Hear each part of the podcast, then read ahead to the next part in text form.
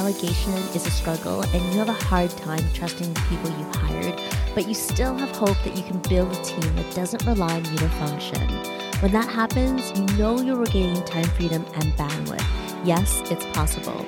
Tune into this episode to hear the four things that might be holding you back from having a self managing team that doesn't require you to look over their shoulders. Welcome to the Small But Mighty Agency podcast. If you're a creative consultant or agency owner who wants to know what the roller coaster ride really looks like to grow your business from one to many, you're in the right place. My guest and I pull back the curtains on the realities of growing and running agencies of different sizes and what it takes to build a team. And if you're anything like me, you want more than the highlight reel. You want to learn from the mistakes of others so that you can stop short of making the same mistakes. I'm your host, Audrey Joy Kwan. I spend my days as a coach and consultant to multiple six and seven figure agency owners. For the last seven years, I've been behind the scenes helping people grow, lead, and operate small but mighty agencies. Here at the Small But Mighty Agency podcast, we'll uncover what works and equally as important, what didn't work to get these business owners to where they are today. Hey, welcome to the Small But Mighty Agency podcast. Today's episode is a solo one. If you're a business owner who has asked yourself the question, how do I get more clients or make more money without overworking and putting out fires constantly? This episode's for you. You might have heard things like you need systems and processes, you need to build a team. And maybe you're past the point already and have a team, but you still feel like you're on the hamster wheel. In this episode, we're going to talk about how to create a self managing team so that you can actually gain back time freedom. The truth, you can have all the systems and processes, but if you don't know how to develop a self managing team, you won't be able to get off the hamster wheel. Here's my definition of a self managing team it's motivated people who are inspired towards a vision and empowered with processes, tools, and resources. You hear that and you think, yes, I just need to hire motivated people. Of course. A self managing team is about hiring the right people and having the right people in the boat matters, but it doesn't begin or stop there. Today, I'm going to share four things to consider when creating a self managing team. So let's get to it. Number one, get out of the self employment mindset trap. When business owners get stuck here, they can't grow. So, what is this self employment trap? It's when you become the chief of everything by day and juggling all the responsibilities, and then firefighter by night, fixing all the problems and feeling like you don't have a team that you can trust. You're in this self employment trap if you have poor communication with your contractors and need to feed every answer to your team. Mistakes are being made, balls are being dropped, details are being missed, and this may even cause you to lose a client. It could also mean that you're being held back in your marketing because if you turn on that marketing, you know that clients will come flooding in and that will give you a ton of anxiety. Plus, you're maxed out with your time and bandwidth, and so is your team. Before you know it, you're on this path to burnout or you want to burn the business to the ground. And so many of us make the next step of hiring someone thinking that they will solve all these problems. But when that hire doesn't work out, it only reinforces your belief that nobody can replace you, that nobody can do what you do in your business. And that just isn't true. You might not want to hear this. The challenge isn't always the new hire. It could be the challenge is that you're hiring out of desperation and missing the training it takes to build a self managing team. The challenge could also be a mindset shift from doing to leading. And with the shift comes different action, which leads to the next three points. Understanding that self managing teams are made, yes, they don't magically appear, sets you up to ask better questions so that you can get out of the self employment mindset trap and build that team that can actually give you back time freedom. So, what are the next steps? The second step is strategic and clear communications to your people. That is now your role as a leader. It's to share your vision, culture, and business goals. It matters because it attracts the right people. Your role in building an A plus team is to communicate clearly. Your team has no idea where to steer the ship without you as its captain. To be a team player, they need you to share with them your vision, core values, and business goals.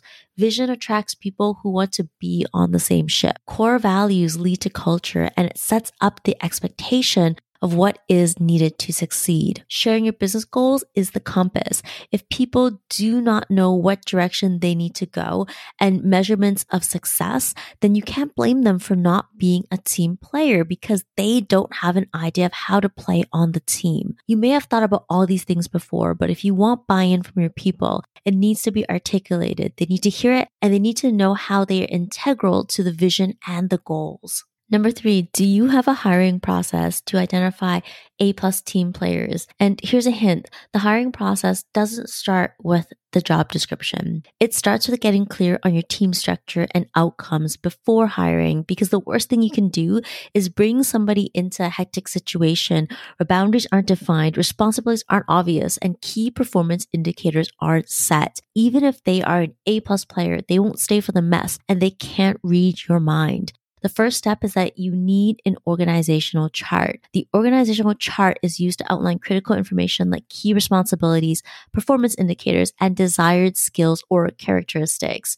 From there, the organizational chart guides the development of a clear job description for hiring new team members. A great job description isn't just a task list, it identifies expectations. For example, if you were hiring a contracted account manager, the expectation is that they would own project management, strategy development, and client servicing. And to get even more granular so that you can get the right person on the team, you might consider identifying the percentage of the time this person may be spending in the job functions so that it's clear where they need to focus and can self identify for fit. If you leave job descriptions too vague, you can get the wrong expectations because job titles and job names can be highly subjective. With your team structure and job description in play, it's time to create a hiring process that can be repeated to save you time. A hiring process doesn't need to be complicated, but it should give you the trust and confidence that you're hiring the right person. Number four, do you have processes that are more than just a task list and go the step further to empower people to own the work? Great processes and systems take into consideration the resources that people need. Do they need a guide, a template, or visual examples so that they can make a better decision? We don't just build a process once and it's done. When a team member bumps up against a real challenge on delivering in the workflow, it can be an opportunity to optimize, and that makes your business better. As you build your team, your focus shifts to making sure your people succeed. And there's a mentality switch from being the business owner that's let's do it, let's get it done now to slowing your roll and having training for your people and creating systems so that they know how to do their best job. What I have found is that when somebody messes up in their first weeks, it's not because they showed up with the intent to mess it all up. They just didn't know better. You think they should have known and they didn't because they weren't properly trained. It's easy to blame individuals for mistakes or shortcomings, but the reality is, as a leader of your business, you are responsible for making sure you have the processes in place for your people to succeed and the resources they need to own the work. There you have it, a snapshot of the four things to consider when creating a self managing team. To recap, number one, recognize the self employment mindset trap. Number two, have a strategic plan to communicate. Number three, get clear on your team structure and your key performance indicators for the people you want to hire before you establish your hiring process. And last but not least, number four, focus on setting others up for success with the right processes, delegation, and training to grow a business to where you want it to be and to do the things you want to do in your business, you need to get good at building a self managing team. As always, if you want to connect with me about an episode, email me at audrey at audreyjoykwan.com. I want to invite you to the free Strategic Connections Roundtable, where creatives, consultants, and service based business owners can meet make new business connections without the awkwardness of traditional networking. It's a curated experience where the group fit is curated so that connections and conversations thrive. That means that every month, a strategic connections roundtable will bring together a group of service based business owners in similar stages of business who can benefit from knowing each other so that you can make connections easier, share what your business offers, discover new resources, and have an opportunity to mastermind a challenge. Save your free seat at audreyjoykwan.com forward slash strategic dash connections dash roundtable. Above all, I care about genuine connections and authentic relationships in business. If that's you, check out the roundtable and curated networking experience today.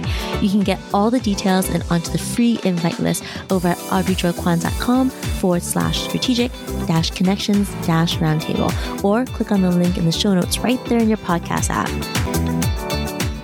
Thanks for listening to the Small But Mighty Agency podcast. If you enjoyed this episode, please leave a review on iTunes. It would mean the world to me. Or send a screenshot on Instagram while tagging me at Audrey Joy Kwan.